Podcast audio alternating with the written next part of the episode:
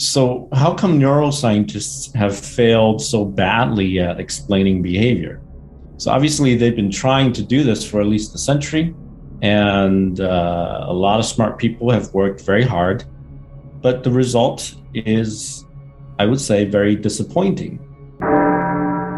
I think it's healthy in the sense that, okay, so there are people who are perhaps mainstream and they believe that the paradigm is healthy you know they, they, they want to maintain the status quo.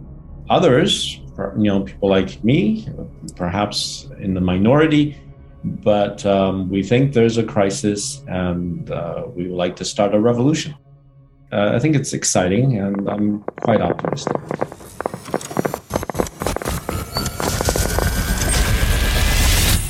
This is brain inspired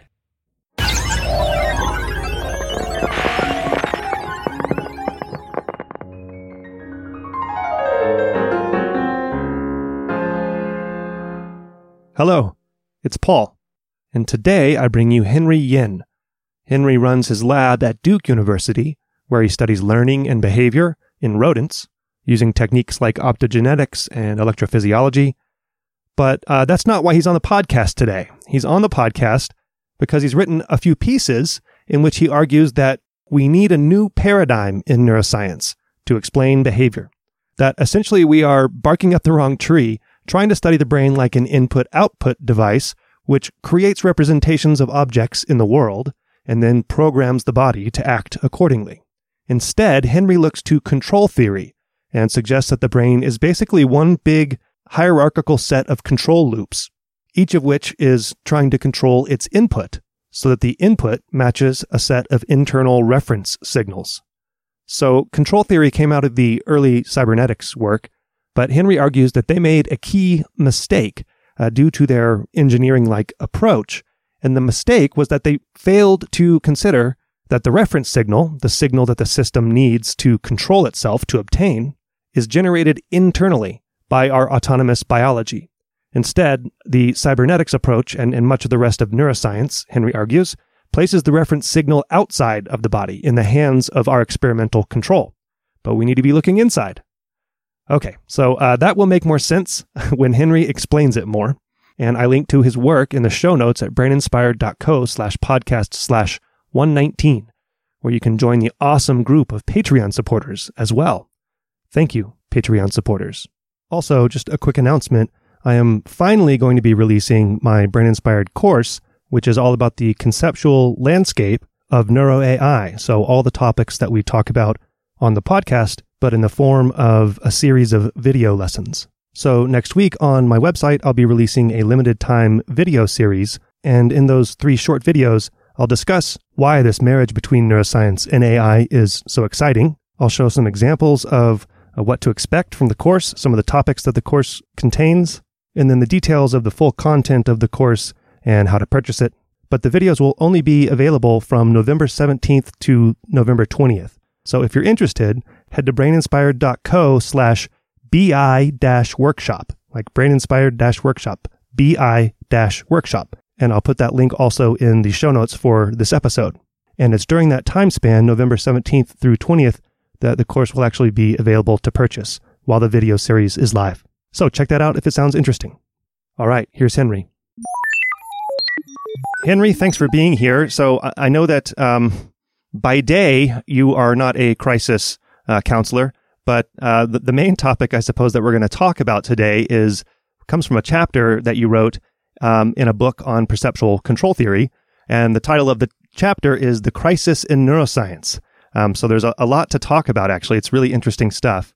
But uh, by day, uh, can you tell us a little bit about what you do on in the empirical uh, side? Uh, yes. By day, I'm a systems neuroscientist. Uh, I work on the role of the basal ganglia circuits in behavior, um, in particular, instrumental goal directed behavior. And I use mice for the most part in my research. Oh, yeah. So I'm an experimental neuroscientist. Was it your research that brought you to think about these uh, things that you write about? You've written, been writing about these topics since at least 2013. I'm not sure if you wrote about it earlier as well.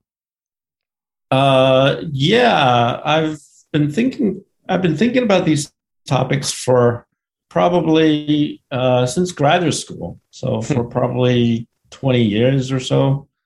And I started writing about them, uh, as you said, in 2013 or a little earlier than that. Um, right. Yeah, so it's been a while. Okay, well, uh, let's not wait any longer then. Um, what is and and there's a lot to unpack, so I don't expect you to uh, summarize the entire chapter here. But can you give us the overall picture of what the crisis in neuroscience is that you write about?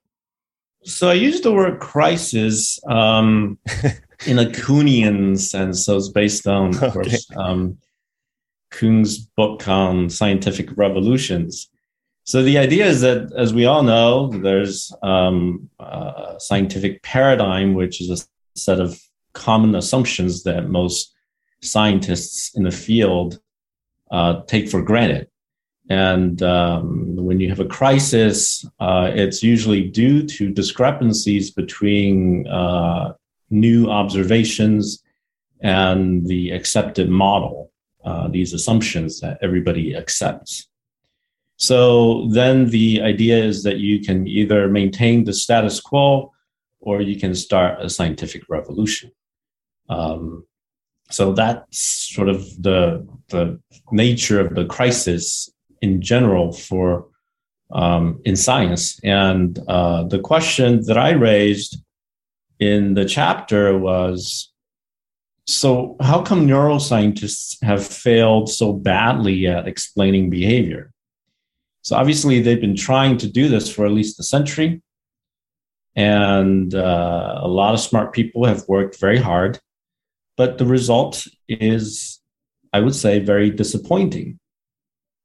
After a century of work, there is no accepted model of any behavior. Um, the things that we have learned about the brain don't seem to explain how behavior works. So that is um, disappointing and surprising, in my opinion. And um, so I think that's basically the crisis. And um, I think the reason, of course, is not because the brain is too complicated. It's not because, as people normally say, you know, the brain is the most complex object in the universe, and therefore it will take forever to understand how it works. I don't think that's the reason, uh, although that's the you know the common excuse so I think the problem is that the, the, the accepted paradigm in neuroscience and in psychology is wrong. And I would call this paradigm the, the linear causation paradigm, in which essentially you accept that the organism you know receives inputs and generates outputs the input is sort of sensory in nature and the output is motor. So the output is behavior and there is a causal relationship so that the inputs are somehow responsible for the outputs. And so the goal in neuroscience is simply to discover the function that will um, that will link the inputs with the outputs. Okay, so the input will be the cause, the output will be the effect, hmm. And um, according to this paradigm, the the brain or, you know, or the nervous system is somehow responsible for a sensory motor transformation. Uh, it will, you know, compute various things. It would probably take many steps, but somehow uh, the the product is your behavior. And um, so I argue in the chapter that this assumption is basically wrong. And that's the reason that people have failed to explain behavior. It's not because the brain is too complex. How did you uh, get into control theory? Yeah, uh, good question. So I talked about control theory as an alternative explanation. So that is the the model that I would use to explain behavior because there is only one class of systems in the universe that actually does not obey this kind of linear causation um, uh, model. So cause effect explanations do not really apply when you have a closed loop uh, negative feedback control system. And that's why I talked about mm, control theory. But uh, uh, it's interesting, and we'll, we'll talk more about um, the control theory approach. Uh, you do an analysis on the cybernetics of old, Norbert Wiener and company, and uh, describe what uh, they got wrong. So, um, I mean, cybernetics, it seems like is having kind of a comeback, but uh, I suppose you're worried that it's uh, coming back and is still wrong. what what what was uh what's the difference between that old cybernetics approach um, of control theory? What did they get wrong? What were they missing that uh, that you argue for? Well, I think uh, let's start with the basic control loop model right? Okay. So the control, um, the basic control loop is quite simple.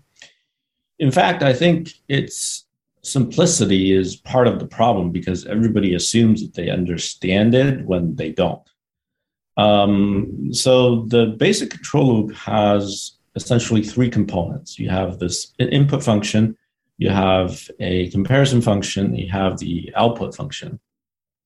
And um, the comparison function will t- take the input and compare it with uh, some reference input, reference signal, and generate, um, you know, the error signal, which is really the discrepancy, the difference between these two signals.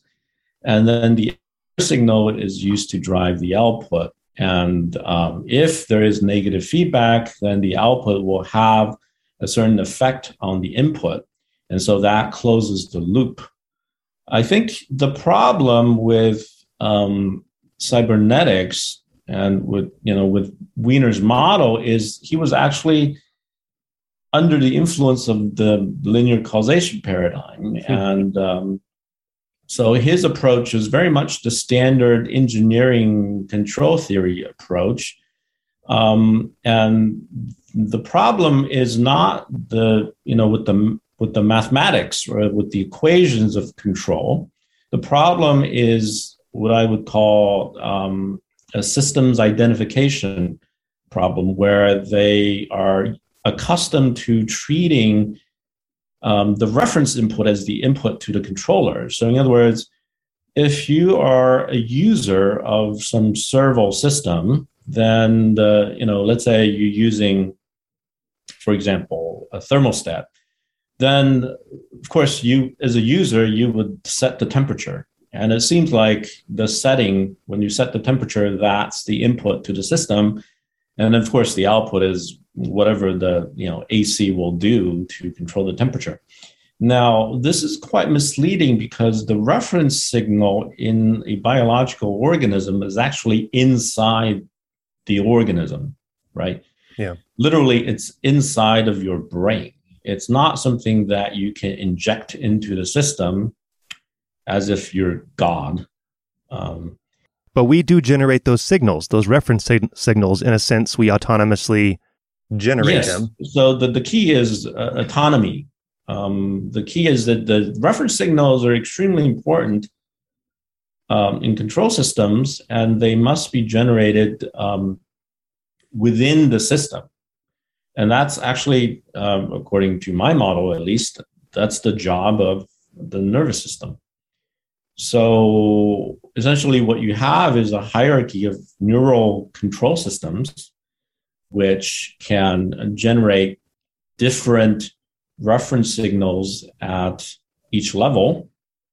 And these reference signals are usually changing all the time, uh, with the exception of a few or relatively few homeostatic control systems, which are important for things like body temperature. Yeah. So, so I guess the big picture is that you conceive of the brain or brains in v- any species, I suppose, as a set of hierarchical uh, control systems with um, each level having its own reference signals. Right. I think that's straightforward to understand um, for homeostatic uh, mechanisms, like you mentioned, uh, our internal thermometer, right? Our our uh, our temperature reference signal. Um, but then you extend it to behavior, right? So you make the comparison between the classical uh, neuroscience, which you model, which you've already uh, described, where we see something happen, uh, and then we have some sort of internal representation or model of that thing, and then we act on it. But in in your scheme, we have no internal model of what we're uh, acting on, or or do I have that wrong? Do do you have room for a model um, that's generated through these hierarchical control processes, or is it control processes all the way down or up? Great question. Um, I think first we have to be clear on what a model is. if we're just talking about representations, then yes, we have representations. We need representations.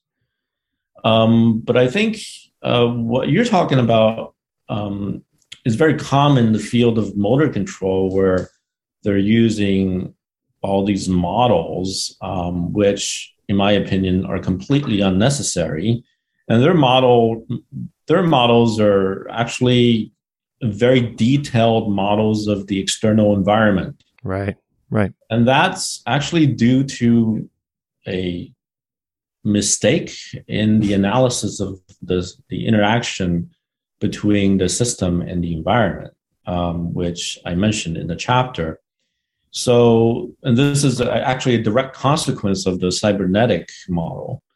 Uh, this need for sort of computing the the environmental properties, I, I think it's imaginary, um, and it doesn't work very well in practice. So, for example, in robotics, if you rely on this kind of inverse and forward computation, um, the computational challenge would quickly overwhelm you. And that's why we still don't have very good robots especially when the wind blows. Yes, exactly. Especially in any kind of unpredictable environment, when the, the when the disturbance cannot be, um, you know, computed ahead of time. So we've talked about homeostatic mechanisms, and and you've talked about the motor domain. Um, do you think of? I guess my question is how much of. Well, let me back up. It, it seems that there is room and I know you said the brain is not too complicated, but it is pretty complex. And it seems like there's room for a lot of different kinds of representations and a lot of uh, different algorithms being run. And I'm wondering how much of the brain do you see as devoted to uh, control systems? Well, first, the principle is that in a control system, uh, what is controlled is the input and not the output. And if you accept that, you have to understand that um, basically you can only control what you're able to sense. So that means to the extent that you know you you need to control some complex variable, you must have a fairly good representation of it. Mm. And so that means uh, uh, the input function. So I, I, mentioned earlier that you have three components. I would say that the input function is by far the most complex part of a control system in the brain. Um, the comparison function is relatively trivial because you're just doing a subtraction. Yeah, you found out there's a linear relationship. Yeah. Right, and uh, and the output function, it, there could be some complexity, but uh, for the most part, it would probably involve some integration or maybe differentiation or a combination.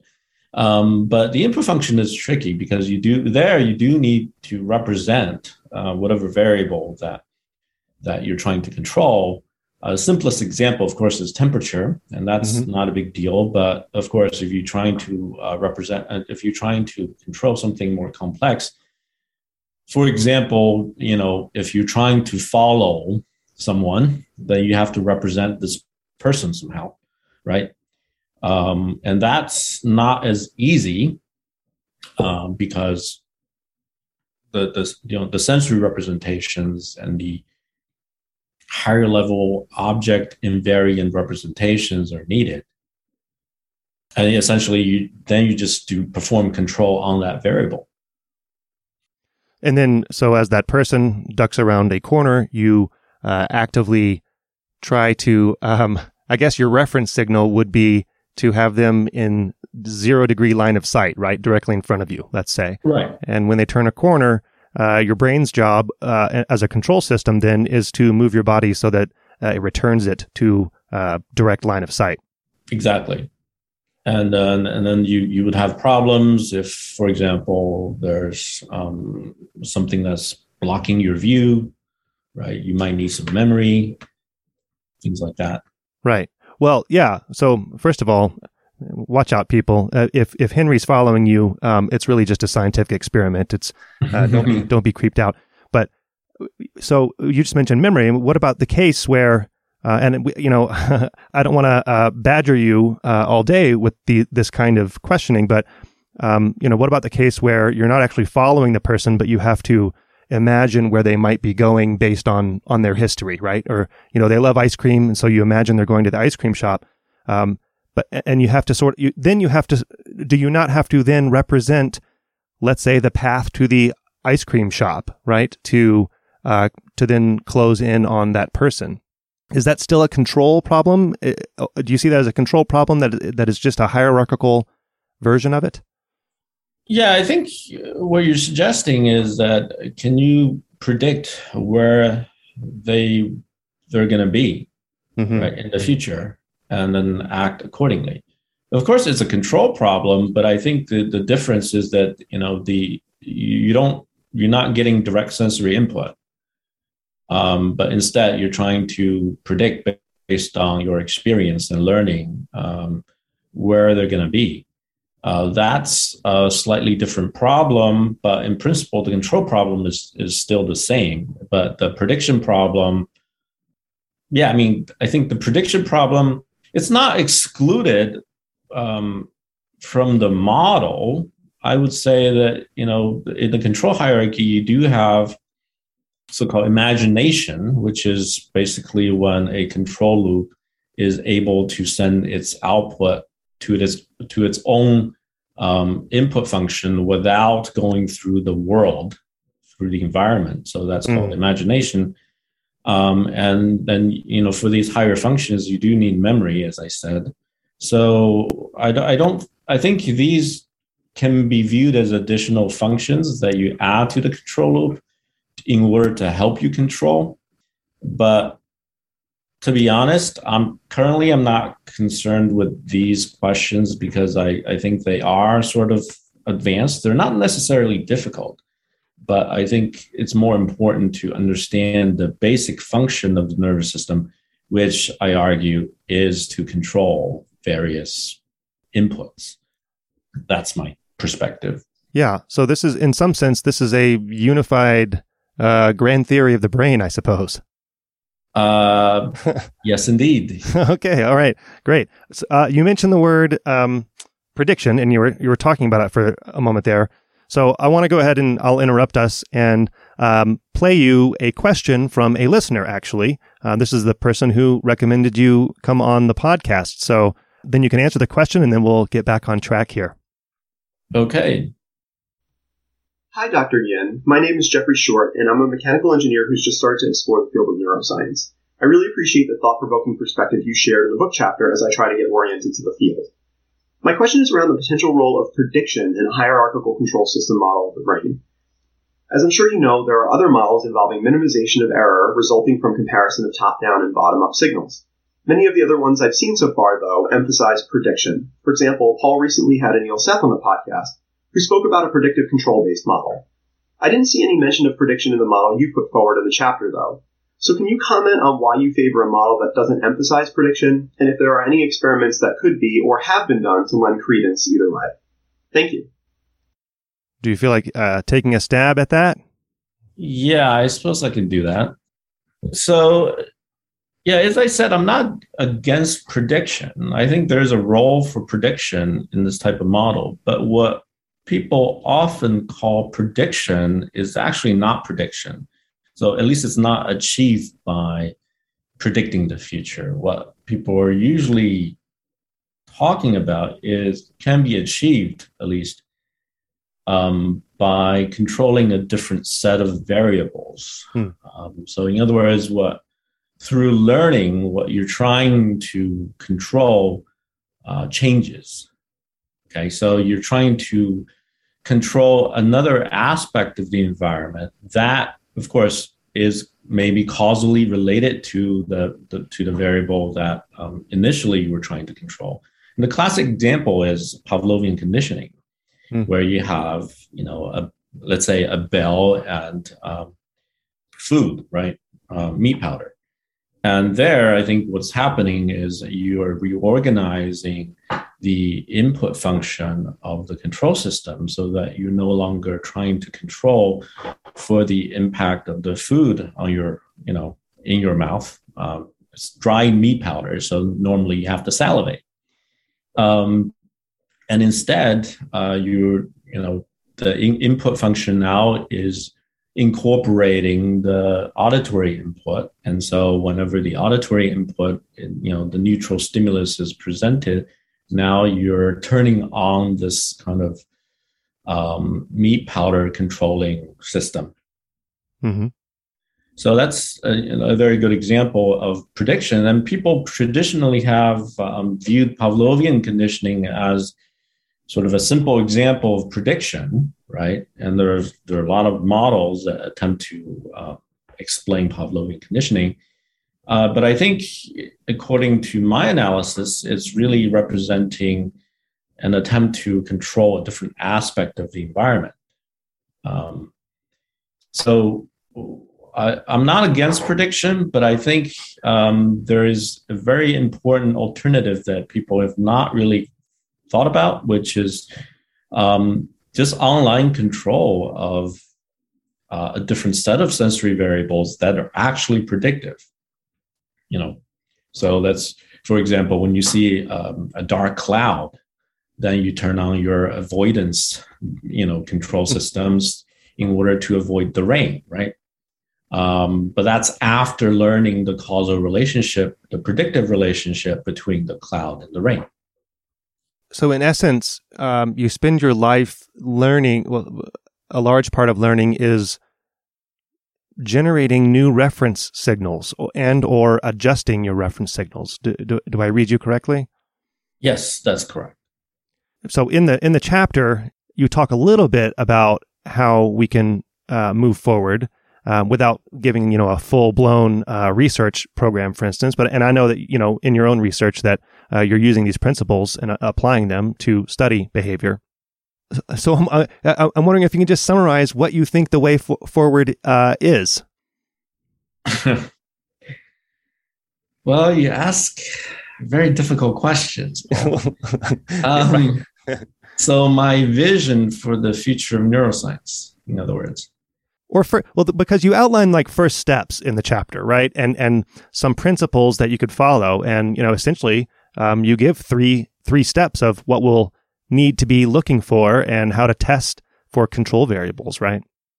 Yes, I think this, to begin with, we have to first identify the control variables. And um, I would start with very basic variables that um, are not learned or perhaps don't require too much learning because they're easier to mm-hmm. study.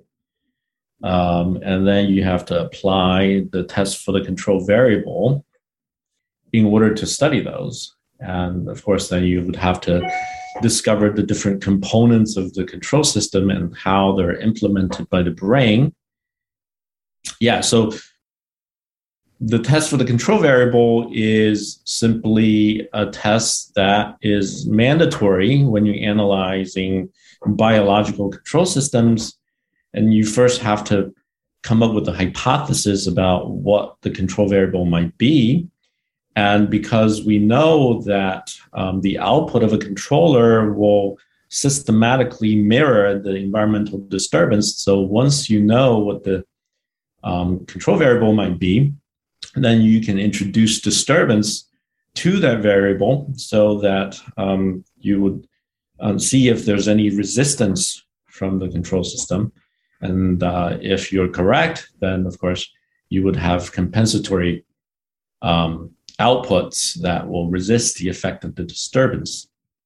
So you basically you're, you're applying disturbances that would affect the uh, control variable as if it were not, um, if it were not under control, and if you're experiencing some sort of compensatory output, then that is probably the right control variable. If not, you have to start over and uh, repeat this whole process. You have to come up with a different uh, hypothesis about the control variable.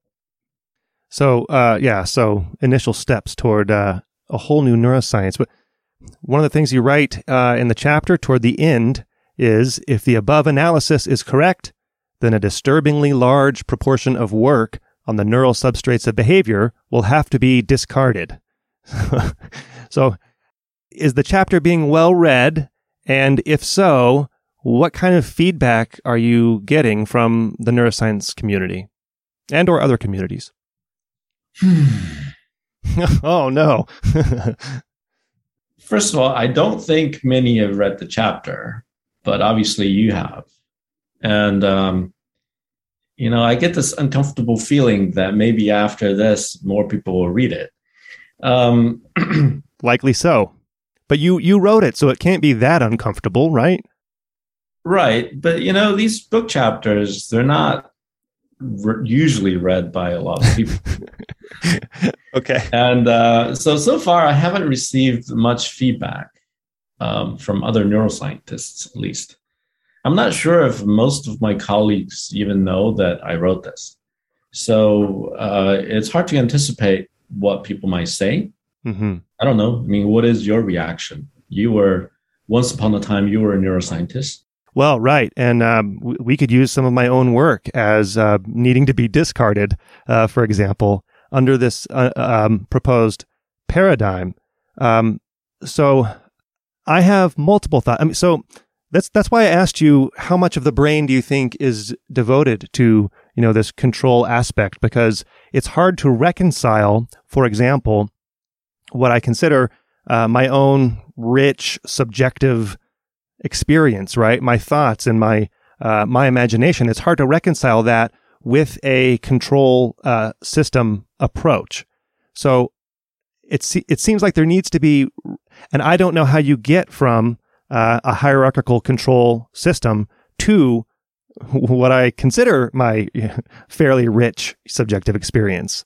Do you do you see a path uh, forward through that. And it, you know that that's just one example. There are of course other examples like you know different areas of the brain being devoted to different cognitive functions, etc. But but to you, these are all in the service of control. Right. Um, I'm not sure exactly which aspects of your subjective experience is. Well, like right now, I can have I, with control. Okay. Okay. I, I'm, I'm sure you're talking about a lot of sensory experience, like you you see that desk over there and you're not actively trying to control it, right? Um, right. But but I would say that well, yeah. I mean, it seems like your sensory system can provide you with a lot of options, and uh, each of those perceptions might, in principle, be controllable. Um, so remember, the principle is that you can only control what you can perceive. So you know, of all the perceptions that you have right now, could be a very rich subjective experience. Um, I'm not you, of course, so I don't know for sure. Um, and uh, some of them could be controlled, and um, and of course we can demonstrate that. So the question is really what happens when you try to control one of these perceptions. So, for example, if I don't like that desk, it's offensive. I, you know, can turn around or I can I, I can walk out or you know or if the temperature in the room is too low if you're cold then you can leave or you can put on a sweater and these are all behaviors that um, i think are generated by control systems um, but i'm not sure if um, the richness of your subjective experience per se is incompatible with the control hierarchy in any way well, what about um, let's say let's okay. So I know that these words are fraught, but um, the concept of mental representation, right? So I can close my eyes, and we talked about imagination uh, earlier. I can close my eyes, and I can imagine my future house, a giant mansion on a hill um, you know, in Costa Rica or something like that. So it's that kind of subjective experience as well. Just being, um, it, it feels like uh, I have a rich representation of not only you know my immediate perceptual experience, but of possibilities and I can you know of memories, um, etc. Those feel like they are mental representations, and you know the concept of representation I know is uh, uh, philosophically tricky as well. Actually, I don't think representations are tricky in any way. Um, uh, I think they're just literally true because you have signals in your brain that represent things, uh, including this big mansion. You know, for example, if that's a real goal that you have and you're working very hard, you're interviewing all these people, and let's say your podcast becomes the most popular uh-huh. show, and then first yeah. you can um, reach that goal, right? If if you're actually doing this for for that for that house. Now, um, so in that sense, yeah, I mean, I think goals, especially in humans, could be relatively um, abstract and fancy. Um, but that in itself, I think, is sort of independent of whether you can, you can exert control over it. In fact, I think you know some goals obviously you do try to control. I mean, that's the definition of goal directed behavior. Goal directed behavior is just mm-hmm a control process. And we say that because you're always control, you're, you're always comparing, you know, your ongoing inputs with your desired state. So let's say you imagine that you're, you, know, you, there's this nice house that you like, but your current house is too small. And that's something that you're working towards. So that's what I mean by a control process. Um, you know, whether you can imagine something 40 years from now or have fantasies about you know anything in the world i don't think that's so relevant because that in itself does not falsify any control model hmm. i guess my recurring question is just you know how much to think about um, the brain's functioning as being devoted to control processes yeah, I mean, as I said, I think the input function is the most uh, complex part, and all these rich co- representations that you mentioned are really part of the input function. Even when you imagine things, uh, you're using the perceptual channels. They're just vague sort of perceptions, and uh, the the source is not coming is not in the external world, but coming from your own brain, right?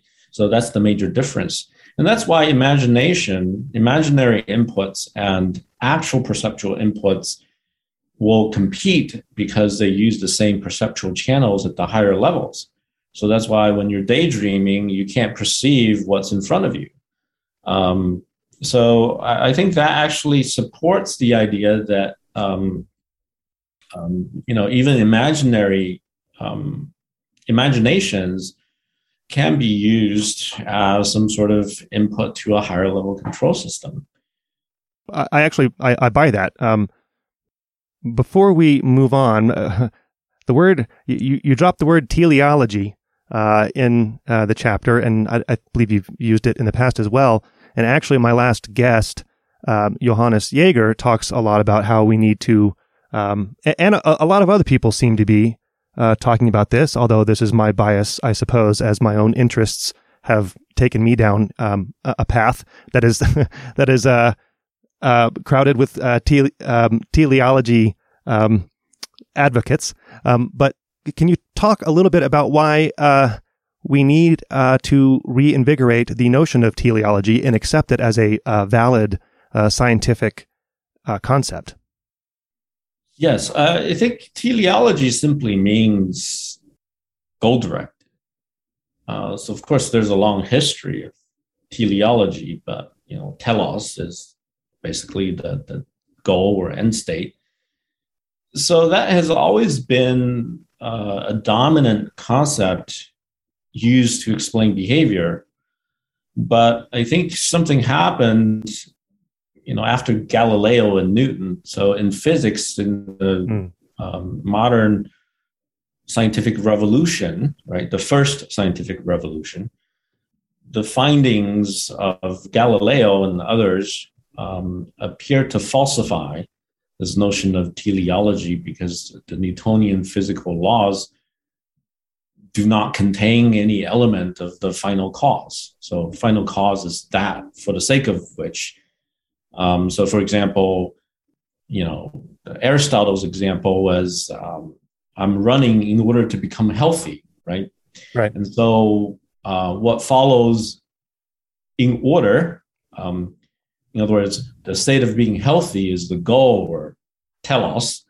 And um, so that's the purpose of your behavior. And your behavior is explained um, by this purpose.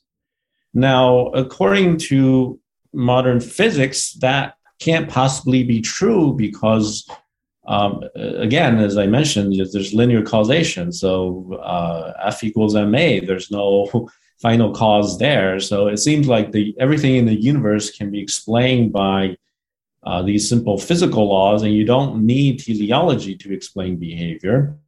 And therefore, people have reached the conclusion that you have to abandon teleology. In fact, the whole history of uh, modern psychology and neuroscience is the history of uh, various attempts to uh, abandon teleology, yeah. uh, both in the vocabulary and also in the you know the mechanistic explanations. Um, and so in my chapter, I argue that this is simply wrong.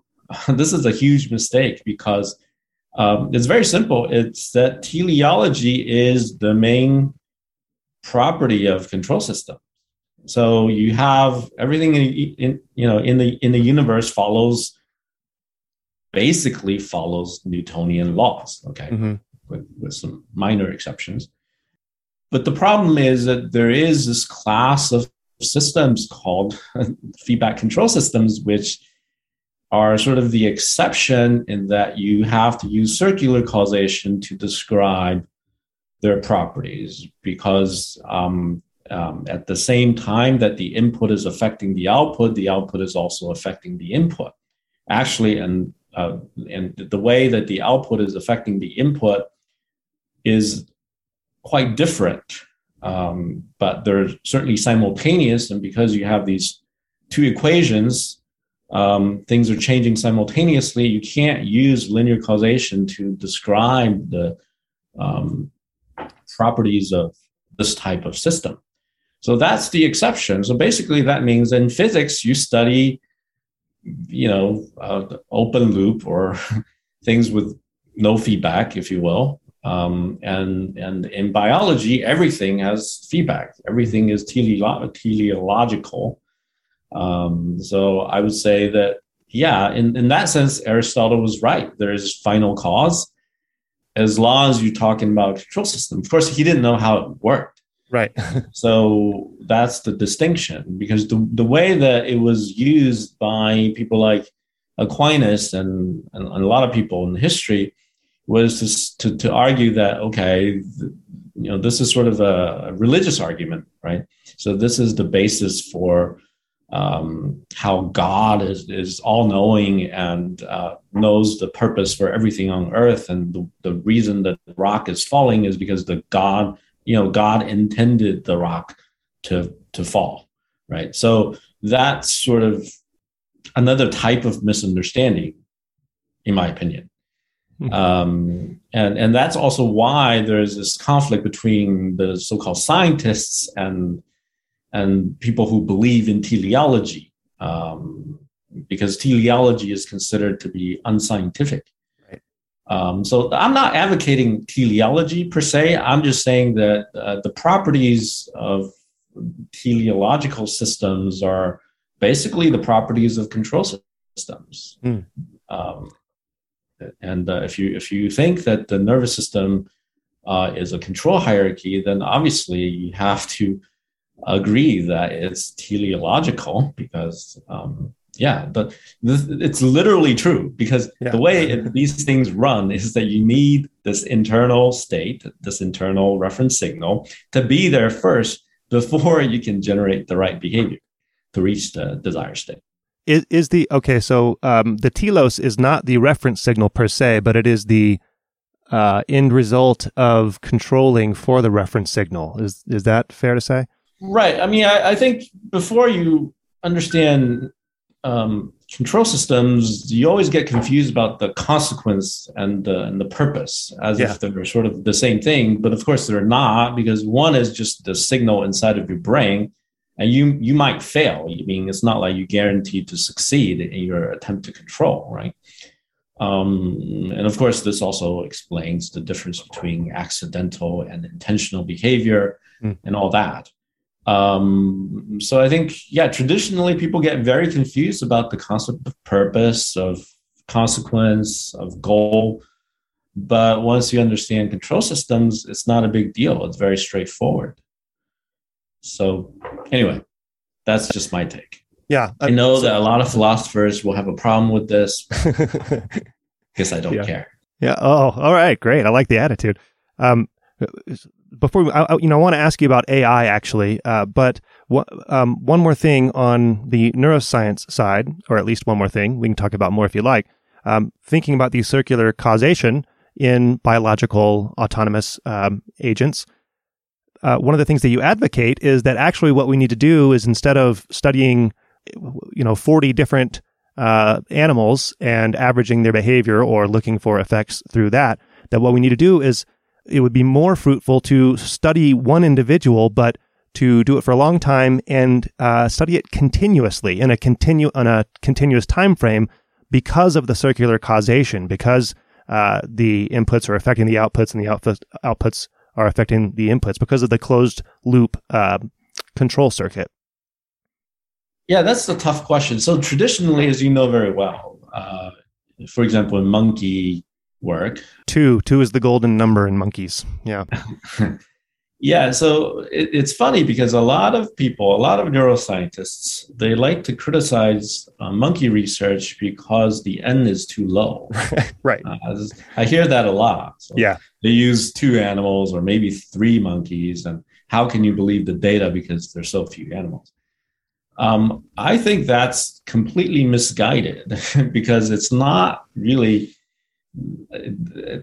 the number of animals. It's actually, in a way, it's the amount of data that you collect, and but more importantly, the quality of, of the data. So, mm-hmm. in the traditional analysis, you're basically doing some sort of input-output analysis. You're manipulating the input because the input is the so-called uh, independent variable, and then you have output, behavior output, which is dependent variable. So you're always testing the effect of variable x on measure y, essentially, right? Um, and uh, so what you're trying to identify is the function that will connect these two. So mm-hmm. if I vary the amount of reward, what happens to the firing rate of the cell, right? That's kind of yeah. Um, or if I manipulate the attentional demand of some task, what happens to the firing rate, and that sort of research. And this is difficult. and uh, uh, yeah, if if I if what I suggest is correct, then all this work is um, not worth your time. And the problem is, of course, that the the, the variable that you're manipulating is um, not necessarily the input. You know, usually, people are trying to identify some effective stimulus but the effective stimulus, um, as traditionally defined, is something that will reliably produce the behavior that you like to study. Mm-hmm. And then in reality, it's actually not the input from the perspective of the organism, but it's the sort of the inferred input from the perspective of the scientist, of right. the observer, the third person perspective. And that's very dangerous because there is a um, illusion, uh, what I call, what I think Bill Powers called uh, the behavioral illusion, which is that. So basically, if you treat the disturbance, which is the input from the from the from the eyes of the observer as the input and the behavior as the output, it looks like you have identified the organism function or the neural function that's expressing the behavioral output or neural output as a function of the uh, input, right? But that's the illusion. Okay, this is not true. in reality, this function does not describe the property of the organism. It actually describes the environmental feedback function. Mm. Uh, it's mirroring the environmental feedback function. So when the disturbance is considered the independent variable and the output the dependent variable, um, the this function that you discover is not the real input output function whenever there is control. It actually reflects the inverse of the environmental feedback function. I know that that's not very easy to understand but basically um, you what you think is a property of the nervous system if you use this approach is actually a property of the environment. Right. So right. this is probably the most vicious misstep. yes, the vicious trap in the history of neuroscience. All right. So, um, anything else from the chapter? So, you know, we didn't cover. You, you, actually give a lot of examples from history. You talk about Sherrington, um, Sherrington, yeah, Sherrington, and uh, his experiments, and Adrian, and lots of people from the history as well, um, giving examples of um, how they um, how some famous people got it wrong from this perspective, and uh, I, th- there's a lot more in the chapter. Did we miss anything that you think uh, we should cover here, or do you think you've um, dug yourself a deep enough hole? oh, uh, I think one of the things I suggested, if I remember correctly, uh, for future research mm-hmm. is this um, concept of using continuous measures, right? Right, right. I think you mentioned that. Um, and just sorry, I have to use the monkey experiment again. Sorry. Um, to use the monkey example, as you know, you do chair training. The monkey is is restrained, um, and then usually only a limited set of behaviors are measured.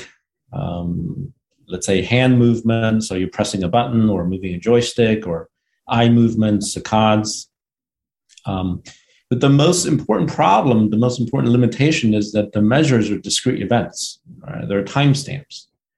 And then what you do is you record your single neuron activity, you get the single units, and you plot these peri-event histograms. Right? I'm sure you you did this. I'm quite familiar. Yes. yeah. And so so there's this strange assumption that essentially the only thing that matters in behavior are these timestamps, these events, which are actually, of course, created by the scientist. It's not, uh, I think, a reflection of the actual behavior of the animal. It's whatever the scientist um, considers important or relevant in this particular behavioral task. And then what you look at is the neuroactivity before or after, or you know, peri uh, this event, and then you reach conclusions based on various manipulations, right? Um, so I think that is very problematic, and this has nothing to do with um, the theory of control or or anything like that. I'm just saying that this is a clear limitation of um, the experimental approach that you're not even attempting to measure behavior. Um, so I think that's a big problem because um, traditionally, uh, whenever you look at the relationship between neural activity and behavior, you use this kind of approach, and your conclusion, I think, is going to be very limited because you're not looking for, you know, you're not measuring behavior continuously. You might be recording your activity continuously. So, for example, in our work, what, one of the things that we found was that when we measured behavior uh, behavioral variables continuously, for example, kinematics. Mm-hmm. Um, and we actually allow the animal to move, then there is a remarkable linear relationship between the neuroactivity between firing rate and kinematics. And this kind of correlation is much higher than anything ever reported in the history of neuroscience. So I think that in itself is a major discovery is you know the nature of this correlation because it's completely unknown. Um, you understand that for, for for many decades, neuroscientists have been trying to find a relationship between neuroactivity and behavior, mm-hmm. right? And for the most part, they failed. Whenever they come up with a correlation or coding or encoding, so to speak, the relationship seems um, quite, let's say, subtle. I mean, there's no clear relationship. The correlations are low. And in part because of these failures, they have largely given up, right? But our results suggest that, in fact, every time you measure behavior properly, there is a remarkable linear relationship between certain variables, behavioral variables, um, and uh, the neuroactivity. And this is not that surprising because behavior is continuous. Um, even though we might represent behavior um, as discrete events at a very high level, for example, that might be what's what you're consciously aware of. That's not necessarily the case um, when you're you know measuring the actual behavior generated. There is a duration. There's a start. You know, it starts at some point. It takes um, some time, and then it stops. Right. So calling this a discrete event, I think, is misleading. And at least our results show that you can get very interesting data if you simply measure, if you attempt to measure the behavior. And I think once you get these um, novel results, then you have to um, explain them, right? So, how do you explain the fact that you have neuroactivity that actually slightly precedes the kinematics that's achieved by the body? And it, it's basically a direct representation of something that hasn't been achieved, but is, you know, with, with the short lag, it is being achieved by your body right? So how is that possible? How do you achieve the desired positions if these signals are not literally the representation of the descending reference signals? So Henry, uh, uh by the way, I love I love the chapter, um, and I you know also recommend it, of course, to everyone else. Um, can I ask you about what how this relates to current artificial intelligence? So on the one hand, you have reinforcement learning, um, and in this sense, this is, um, and, and I know that you've made robots or a robot um, using, and I'll link to that paper as well, using this kind of control theory approach. And the robot, uh, I, I, know is made of, you know, very cheap parts, but actually performs really well in this uh, continuous manner. And it's a system of hierarchical control processes. W- what I'm curious about is how this kind of approach could help inform uh, artificial intelligence it's a great question, but it's it's too big. Um, it okay. probably require a separate session. I guess the short answer is that um, yeah, I don't I don't think current AI is very useful. and and so the main problem is actually the same problem that I talked about before. Um, so, for example, reinforcement learning is just another example of the classic uh, paradigm. Mm-hmm. Uh, it's an attempt to do um, to explain teleology without using teleology, and so that's why nice. reinforcement, the concept of reinforcement, is circular. So, actually, that's sort of my background. I, I, did uh, learning theory, reinforcement learning. So, so we we can talk about that in the future, maybe. so so the, yeah, yeah obviously there are limitations there um, i would say that um, what people don't realize is um, how bad these systems are like mm. how bad current ai is and how bad uh, reinforcement learning is uh, and that's because they never think about the computational power and you know the energy right yeah. environment and things like that um, so obviously there has been progress so it's better than let's say um, you know 20 years ago uh, but I think a lot of it, a lot of the uh, the progress is just in computational power. Mm-hmm. So if you basically use computers from 20 years ago, if you're forced to use those computers and you were to run these, um, you know, the current AI, it just it wouldn't work. Um, and but the you know I, I, I don't think, for example, that the biological brain has a lot of computational power. It's significant, but it's not even close to what you know these digital computers can do. So I think in a way, the current approaches in AI and robotics are irrelevant. um, but but again, that's why I I don't know if I, I'm comfortable, you know, talking about that. Okay. It's, it's a really big question. It's yeah. complicated. And and again, you know, I, I don't want to offend everybody. Of course, there are AI people who care about efficiency, but they just don't have enough constraints. Do you know whether there are uh, AI competitions that respect um, power usage, power consumption, and sort of normalize for that, or whether you know, like, um, not that you can you know, aim to uh, use a system that uses the same amount of power as the human brain, for instance, right, or something like that. But there could be. I think you should. Uh, honestly, I think that you should try to do that. And if you have such a constraint, then you probably come up with smart um, design. Mm. And, and so, at least you know something in the ballpark. I would say. Yeah. Which is interesting because everybody cares about energy these days, right? Um, well, but, so we say. You know, AI is where they don't care about energy use um, or electricity. So, so let me put it this way: uh, in terms of well, AI or and robotics. I mean, you can ask any expert in robotics whether it would be trivial to build, let's say, a robot with more than 50 degrees of freedom. Mm-hmm. And I guarantee you that they will say that it's extremely difficult, at least, if not impossible. Mm. To my knowledge, nobody's done it, but using our approach, it would be trivial. Mm.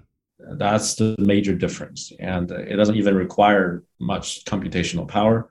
It doesn't require anything that's significantly different from you know what we used in the published paper. Um, but that's all I can tell you. But you can ask an AI expert or a robotics expert how difficult that would be, and um, and I imagine they would tell you that it's impossible. so, all right, Henry. Um, there's been a lot of uh, pessimism, I'll say, right?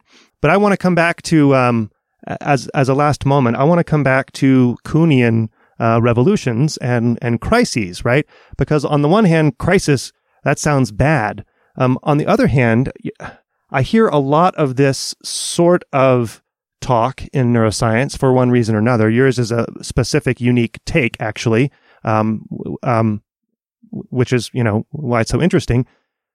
But it's also a sign potentially of a healthy field, right? Because if people are turning inward and thinking, "Oh, we we we're doing this wrong," um, because what happens after a crisis is the revolution and then a new paradigm.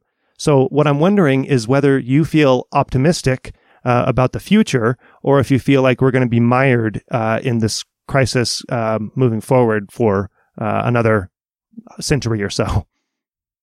I would say that overall, I'm very optimistic. Uh, I think there is going to be a revolution. Um, that's the short answer. Uh, on the other hand, I do think there are a lot of obstacles, mm.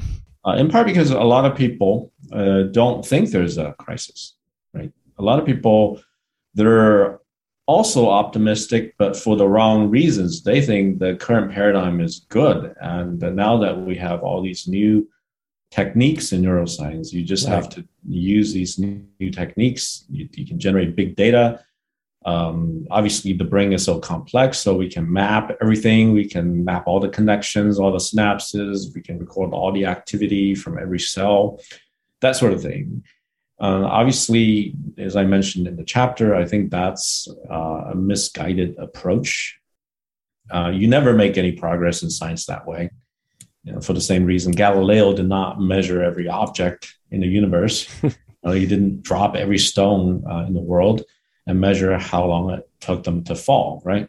So I don't, I don't think that's the right approach, but I think it's healthy in the sense that, okay, so there are people who are perhaps mainstream and they believe that the paradigm is healthy.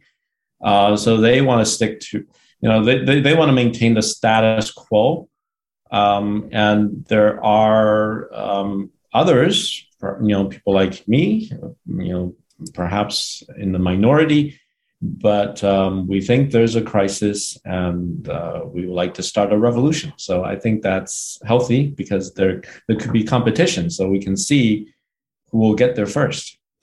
so yeah, I, I think it's uh, I think it's exciting, and I'm quite optimistic. Oh, that's okay. That's a great place to end it, Henry. Thank you for coming on the show, and thanks for your uh, thoughtful uh, work. Okay, thank you. Thanks for having me.